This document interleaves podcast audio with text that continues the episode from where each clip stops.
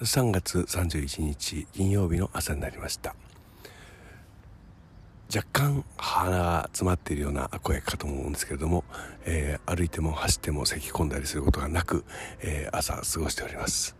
だんだん少しずつ治ってきてるんだなと思うと安心です。まあ、若干歌うのにはねまだまだかなと思うんですけれども、えー、そんな中今日は20年ぶりにお友達に会う約束をしています、